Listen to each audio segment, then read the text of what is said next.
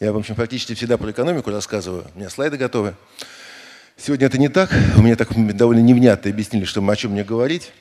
У меня похожая ситуация была лет 10 назад в БНИМО. Меня пригласил Таркунов, Анатолий Таркунов, ректор, выступить перед студентами. Я приехал, была абсолютно заполненная аудитория. Более того, не хватало места, и мы перешли в самую большую аудиторию МГИМО, что меня заранее удивило, так мне было странно.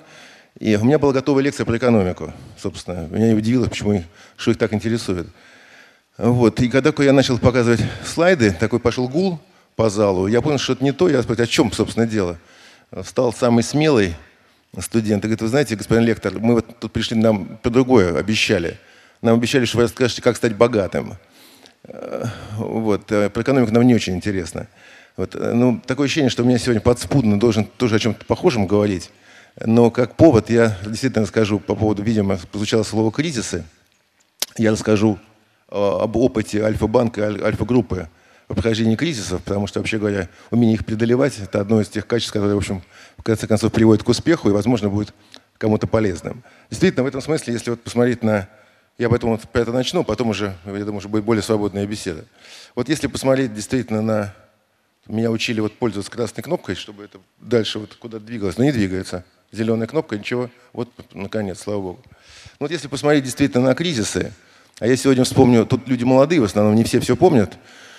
Ну, на самом деле, за время вот, э, моего пребывания в банке с 93 -го года мы прошли таких, уже, наверное, пять таких кризисных точек. Первая была в 95 году, это уже вообще никто не помнит, черный вторник. Вот, э, ну вот более, ранее, более поздний, 98 2004 и 2008 о чем я расскажу сегодня – Многие еще помнят, они были такие более заметные. Но действительно, если посмотреть про наши истории, то с каждого следующего кризиса Альфа-банк выходил более относительно своих клиентов, конкурентов в значительно более лучшем положении, чем он был до того. Ну вот мы видим здесь, вот, на самом деле, вот то, что я когда появился в банке в 93 году, мы были 69-ми а, по размеру капитала. Вот реально события 95 -го года привели к тому, что мы где-то попали в первые 40, а вот после кризиса 98 года мы с 19 места сразу переместились на 5 потому что все, кто были в интервале, в общем, с 20 по 1, они в основном исчезли. Вот. И это действительно такой наглядный пример того, как кризис действительно является, вообще говоря, возможностью. Вот. И э, вот первое, что я хотел бы рассказать, я вспомнил 98 год. Вот я опять нажимаю, но... Да. Значит, некоторые идеи, некоторые, тут далеко не все, которые я хочу сказать, они нарисованы уже на этом слайде. Ну вот, э, на самом деле, этот опыт достаточно ясно показал, почему мы тогда вышли не только живыми, но и, в общем, на самом деле, сильно укрепили свои позиции на рынке.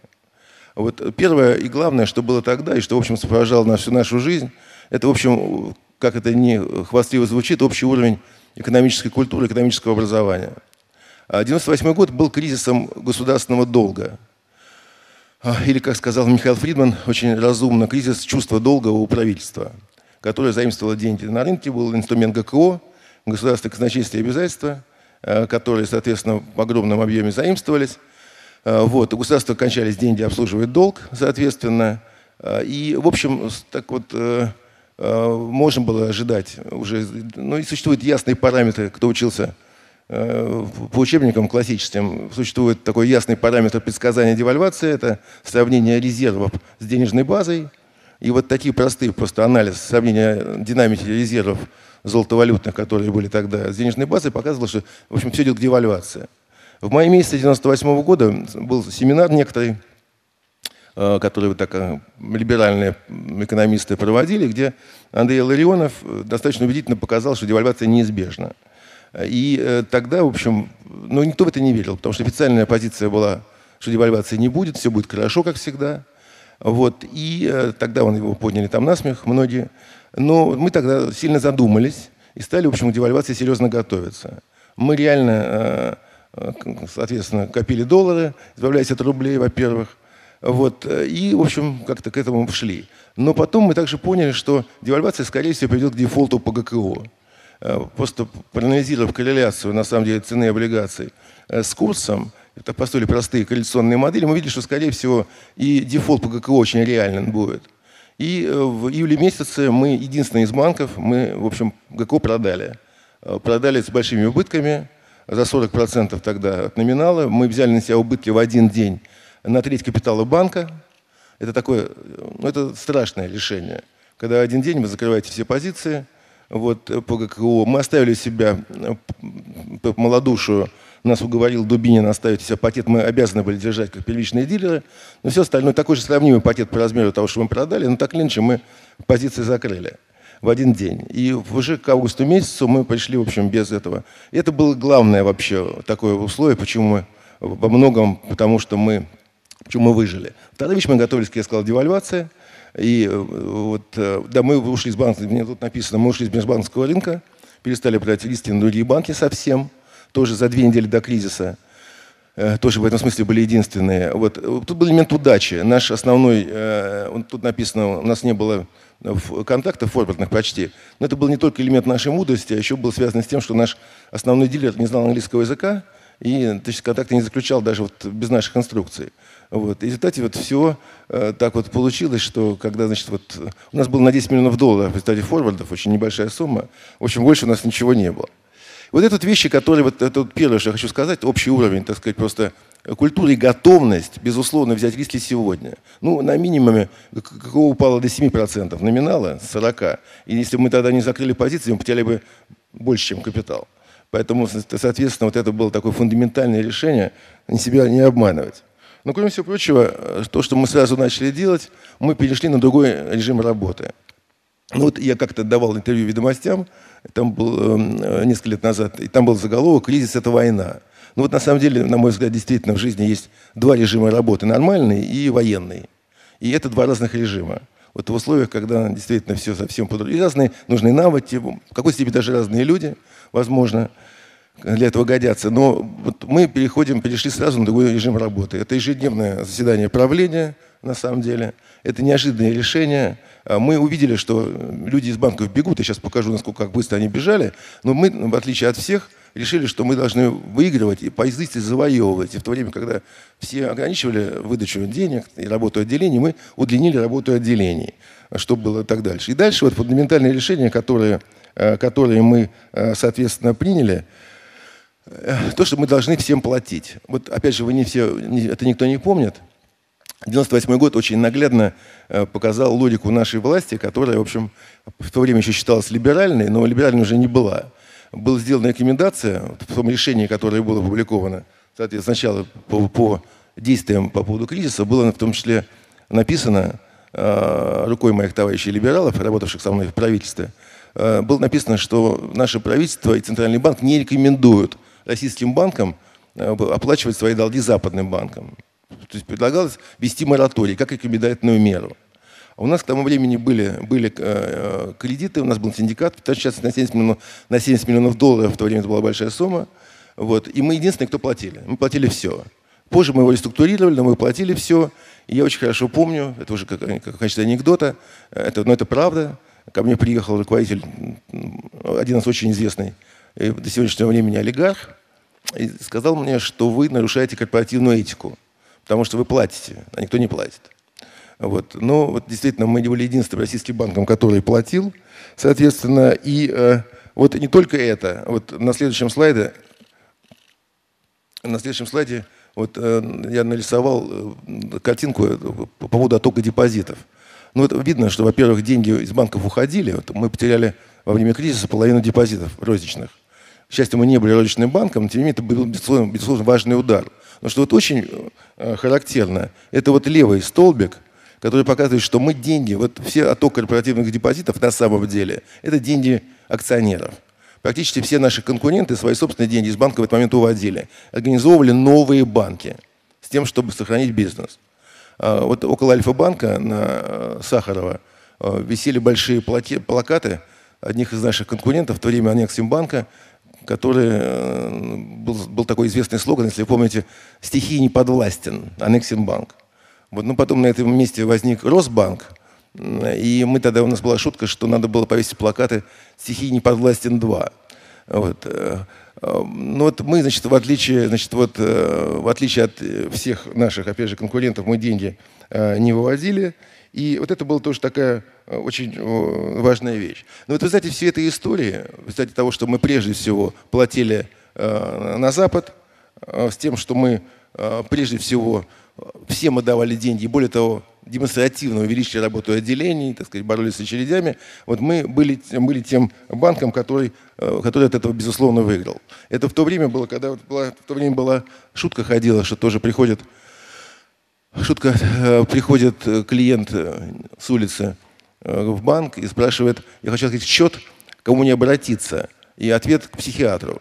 Потому что в то время, в общем, только сумасшедшие открывали счета, так казалось. Тем не менее, на 98 -го года, сентября, мы стали совершенно в другой позиции. Мы были единственным банком, кроме Сбербанка, как всегда, куда явно пошли деньги. И вот тут уже тут написано на картинке, которая у меня была в начале. Мы видим, что уже... Так, вот я пытаюсь назад идти, а иду вот так. Да, уже сентября, сентября 98 -го года опа, у нас был приток клиентов, и мы открывали до 500 счетов в неделю, в то время это была большая цифра. Вот это вот первые выводы, которые я могу сказать, и которые во многом мы повторили, мы повторили в, в 2004 году. Кто был следующий кризис? Следующий кризис был в 2004 году, это был кризис другой совсем. Вообще каждый следующий кризис не похож на предыдущий. 1998 год был кризис государственного долга, 2004 год был э, межбанковским кризисом. Началось с банкротства Сотбизнесбанка летом, потом пошел кредит Траст, потом Гута-банк. И, в общем, вот, и потом ситуация была вот тут нарисована на картинке, где мы тогда жили. Мы были в условиях совершенно неразвитой банковской системы. На самом деле реальная монополия Сбербанка, такая большая. Население мало знало о банках, и только-только была внедрена система страхования кладов. Вот. И вот, опять же, то, что мы делали тогда – ну вот, когда начался такой массивный отток клиентов из-за паники, ну, когда большие банки закрываются, начинается паника, соответственно, и начался такое массированное бегство людей из банка. Мы тоже начали терять деньги. Особенно после статьи в «Коммерсанте», если кто помнит. Летом 7 июля газета «Коммерсант» написала статью, напубликовала, что мы так же, как и будто банк, находимся под ударом, потенциально можем упасть. После чего у нас начался такой огромный э, э, приток клиентов, которые хотели забрать деньги у нас. Ну, потом мы коммерсант судили, если вы знаете.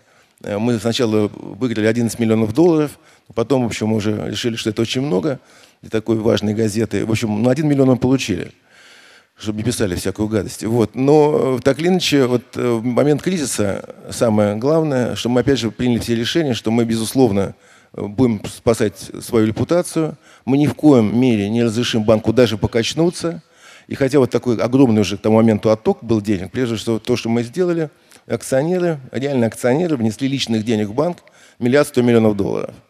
На самом деле это было второе решение. Первый раз мы вносили деньги в 95 году. Тут я уже про это, это уже так давно было, что я даже не, про это не вспоминаю. Но мы находились, мы ездили на машинах, катались по Южной Африке. В это время черный вторник. И тогда вот Михаил Фридман, э, там были почти все акционеры, он сказал, что ну, если кто готов вложить деньги, значит, тот будет дальше акционером. Кто не готов, значит, тот, соответственно, не будет. И мы первый раз скидывались, на самом деле, личными деньгами. В то время это были миллионы долларов, еще не миллиарды, в 1995 году. А вот в 2004 году мы дали банку миллиард сто миллионов долларов личных денег, опять же, в нормальных пропорциях акционерных, в качестве депозита. Вот. И э, сначала первая реакция у нас была, мы ввели комиссию, за, э, за снятие, за срочное сторожение депозитов 10%.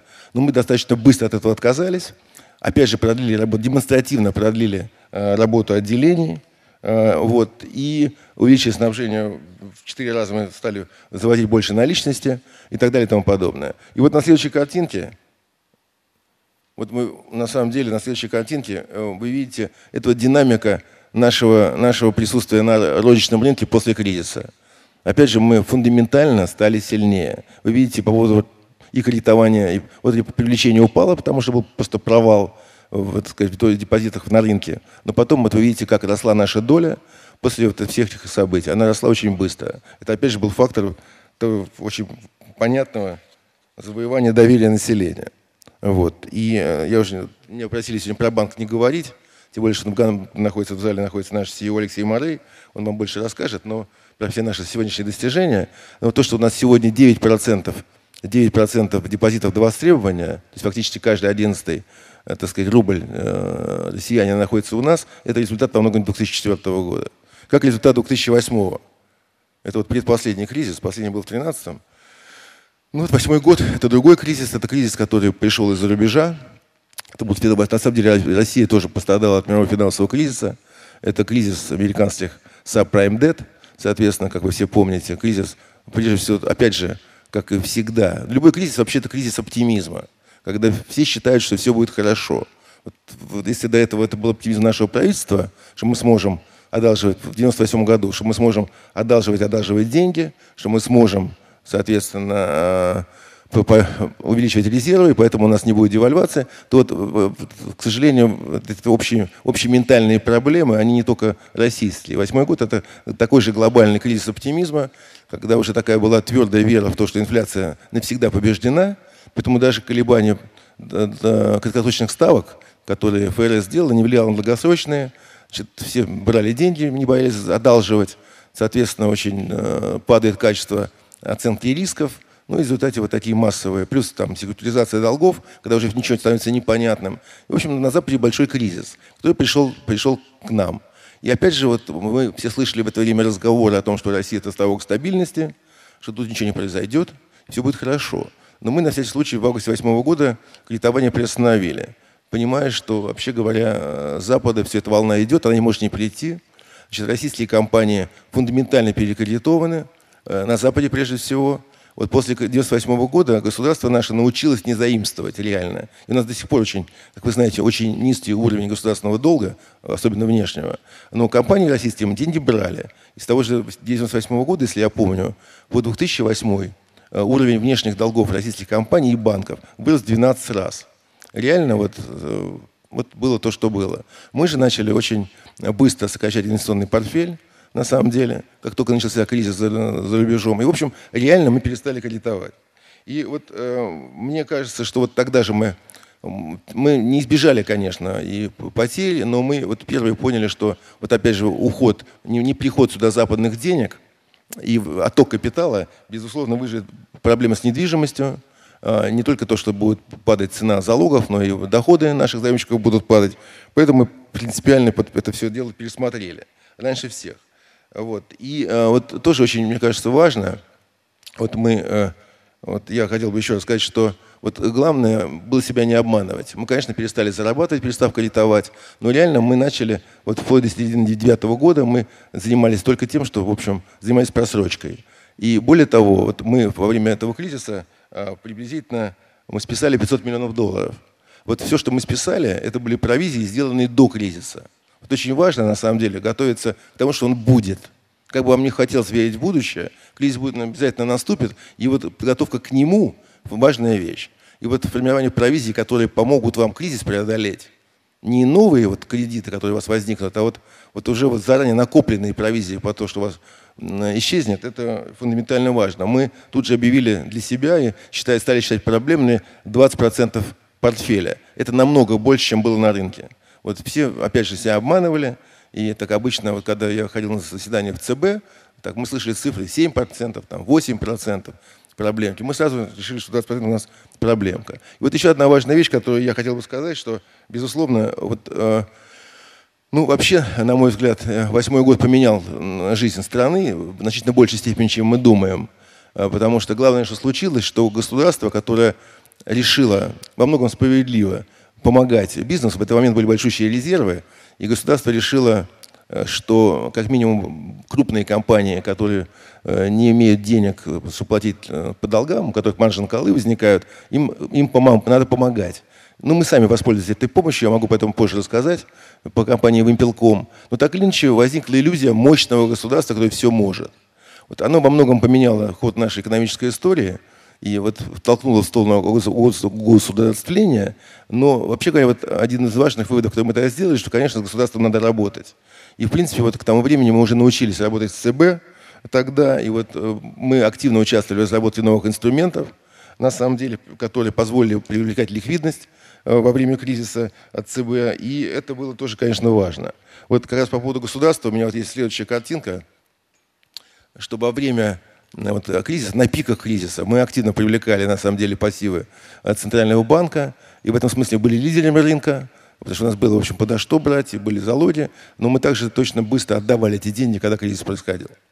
Я не хочу больше вас, так сказать, грузить и э, читать лекции о правильном поведении, но вот тем не менее, вот на этой картинке я пытался подвести итог тому, э, почему, когда, почему и когда, э, при каких условиях кризис может быть во благо, во благо а не во вред. Как я уже сказал, это, это прежде всего это природный консерватизм, который, в общем, связан с общим уровнем экономической культуры. Но если, опять же, в экономике, э, если изучать, становится ясно, что кризисы будут, будут всегда. И каждый следующий будет не похож на предыдущий. Второй – это кризисный режим работы, это военный режим фактически необходимый. Третий – это, конечно, делегирование полномочий.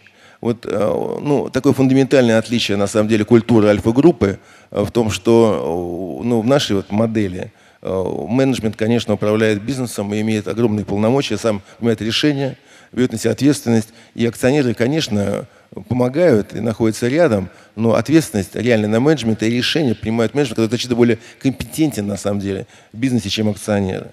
Вот очень важно правильный пиар во время кризиса для банка прежде всего. Вот история с коммерсантом на это показала. Ну, мы не только коммерсант судили, мы там еще и закрывали газету совершенно секретно в свое время.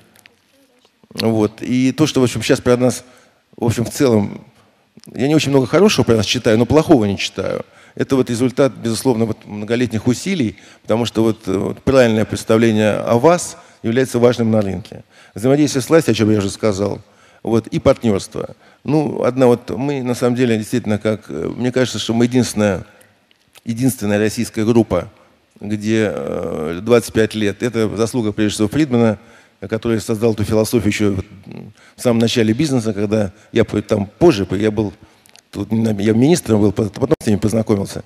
А вообще философия вот партнерства и то, что вы готовитесь вместе брать риски и рисковать, и тогда вы действительно совершенно по-другому относитесь к кризису все вместе и друг поддерживаете. Это фундаментально важная вещь.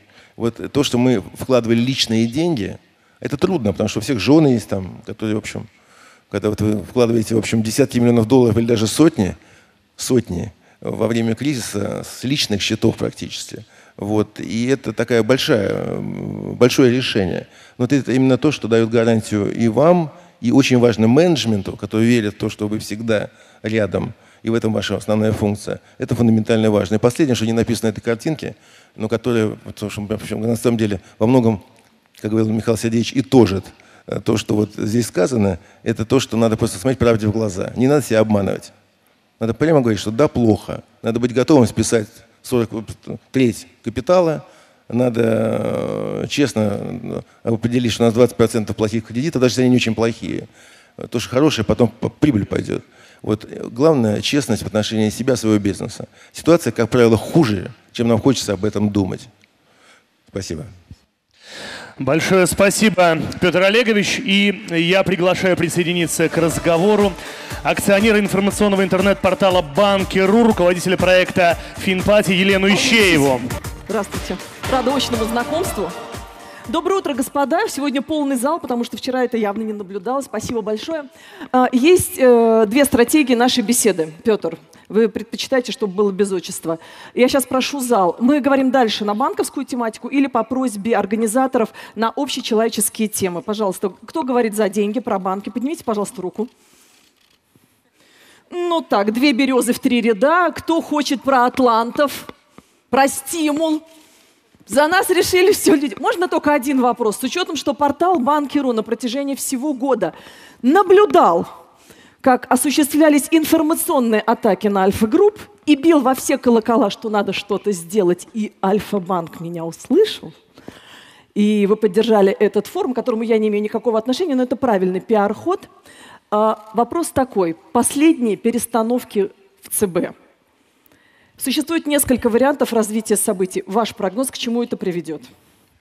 Ну, значит, нужно сказать, что проблемы с надзором существовали очень давно в ЦБ. Это совершенно не, э, э, не то, что пришло с, с, с Элидой Сахибзадовной. Э, на самом деле всегда был, надзор был большой проблемой. И, пожалуй, единственная попытка вот в прошлом навести порядок вот, была связана с Андреем Козловым, которого убили, как вы знаете, первый зампред ЦБ. После чего ЦБ сильно напугался и реально надзором российской системы не занимался, вплоть до прихода Набиулиной. И, э, и при Дубинине, особенно при Игнатьеве, ЦБ боялся заниматься российской системой. И я считаю, что это просто, как обычно, женщина смелее мужчин и решительные мужчины. И я просто восторгаюсь теми усилиями, которые э, Эльвира Сахибзадовна э, предпринимает по этому делу. Началась реальная российская система. В прошлом году они забрали, по-моему, 93 лицензии. Вот, это продолжается, но э, во многом люди, которые занимались надзором сейчас – это люди, которые работают там много лет. И, безусловно, э, должна прийти, в общем, и должна была прийти рано или поздно и команда новая, которая, в общем, отвечает тому, чтобы вот этой расчистки, готовы это делать. Те, кто не расчищали раньше, вряд ли будут хорошо сейчас сегодня. Поэтому то, что вот рано или поздно в надзорном блоке должны быть изменения, было совершенно неизбежно.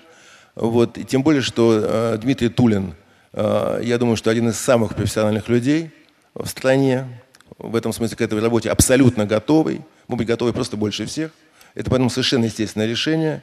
Вот, он человек исключительно порядочный и исключительно компетентный.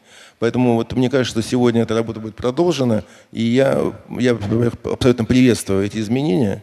Мне кажется, что они очень правильные и очень естественные. Так же, как в целом я уже на днях я в Сочи хвалил Центральный банк, я выступал тут на форуме в Сочи. Мне кажется, что вообще, вообще мне кажется, что у нас очень компетентные денежные власти сейчас, касается и Минфина, и ЦБ.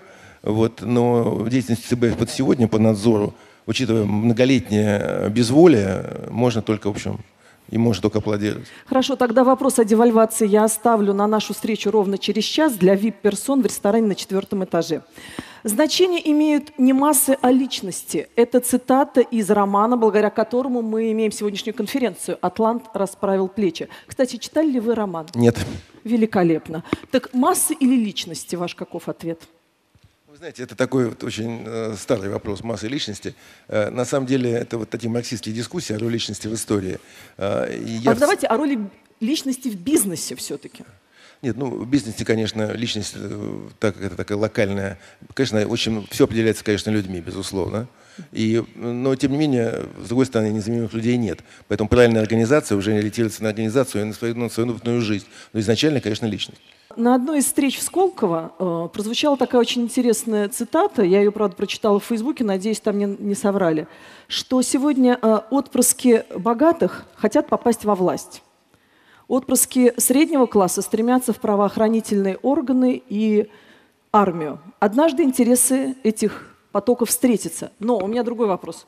Почему до сих пор не престижно в современной России быть бизнесменом?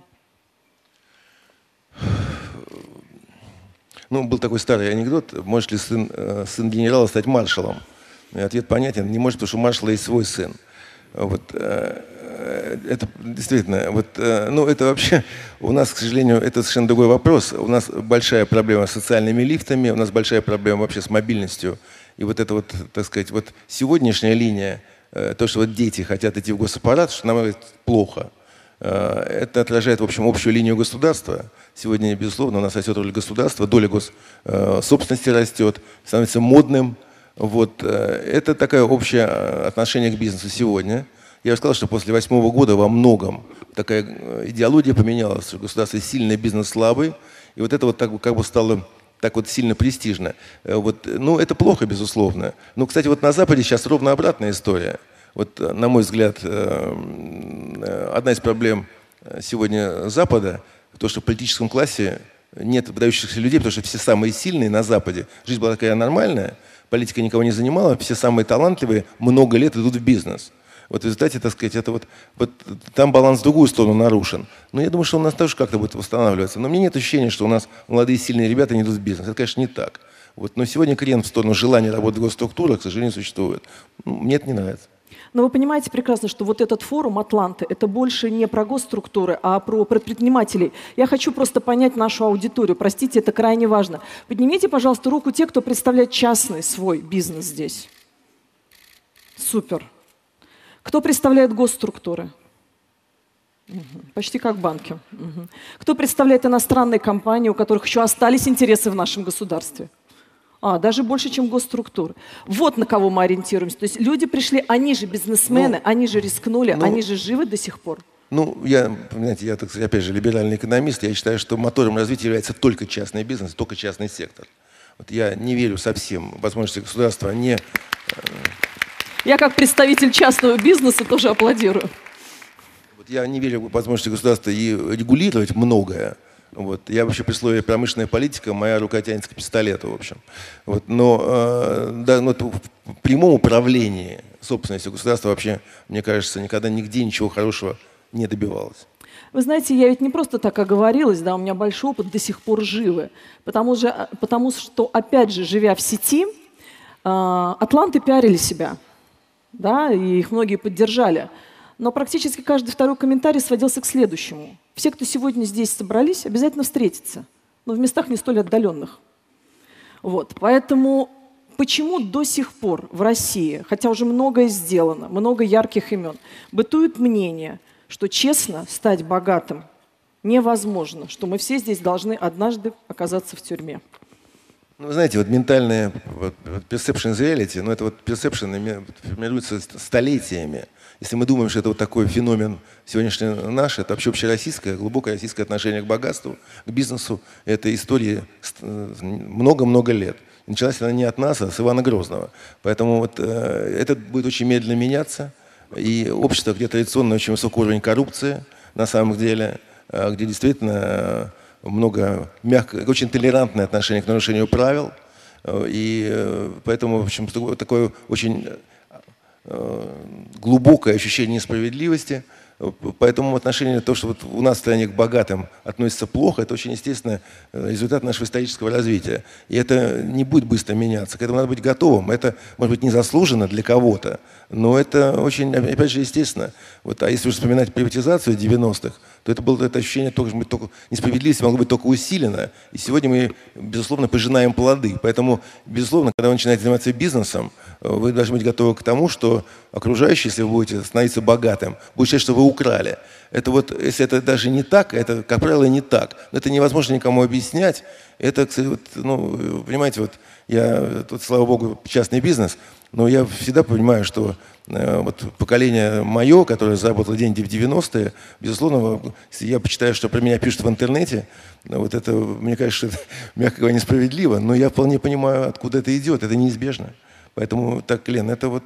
Так... Петр, но мне кажется, ситуация меняется, потому что мы уже другое же поколение, нас разделяют десятилетия, меньше агрессии. И бизнес — это не только богатство, это работа 24 часа в сутки. И ты даешь шанс... Это вы, мне, спро... это, это вы мне объясняете? Нет, нет, так нет, почему сразу же про богатство? Уж сначала еще надо заработать, оно же нам не досталось, скважин-то нет. Ну, в России, безусловно... Вот все, что в России не любят тех, кто любит работать?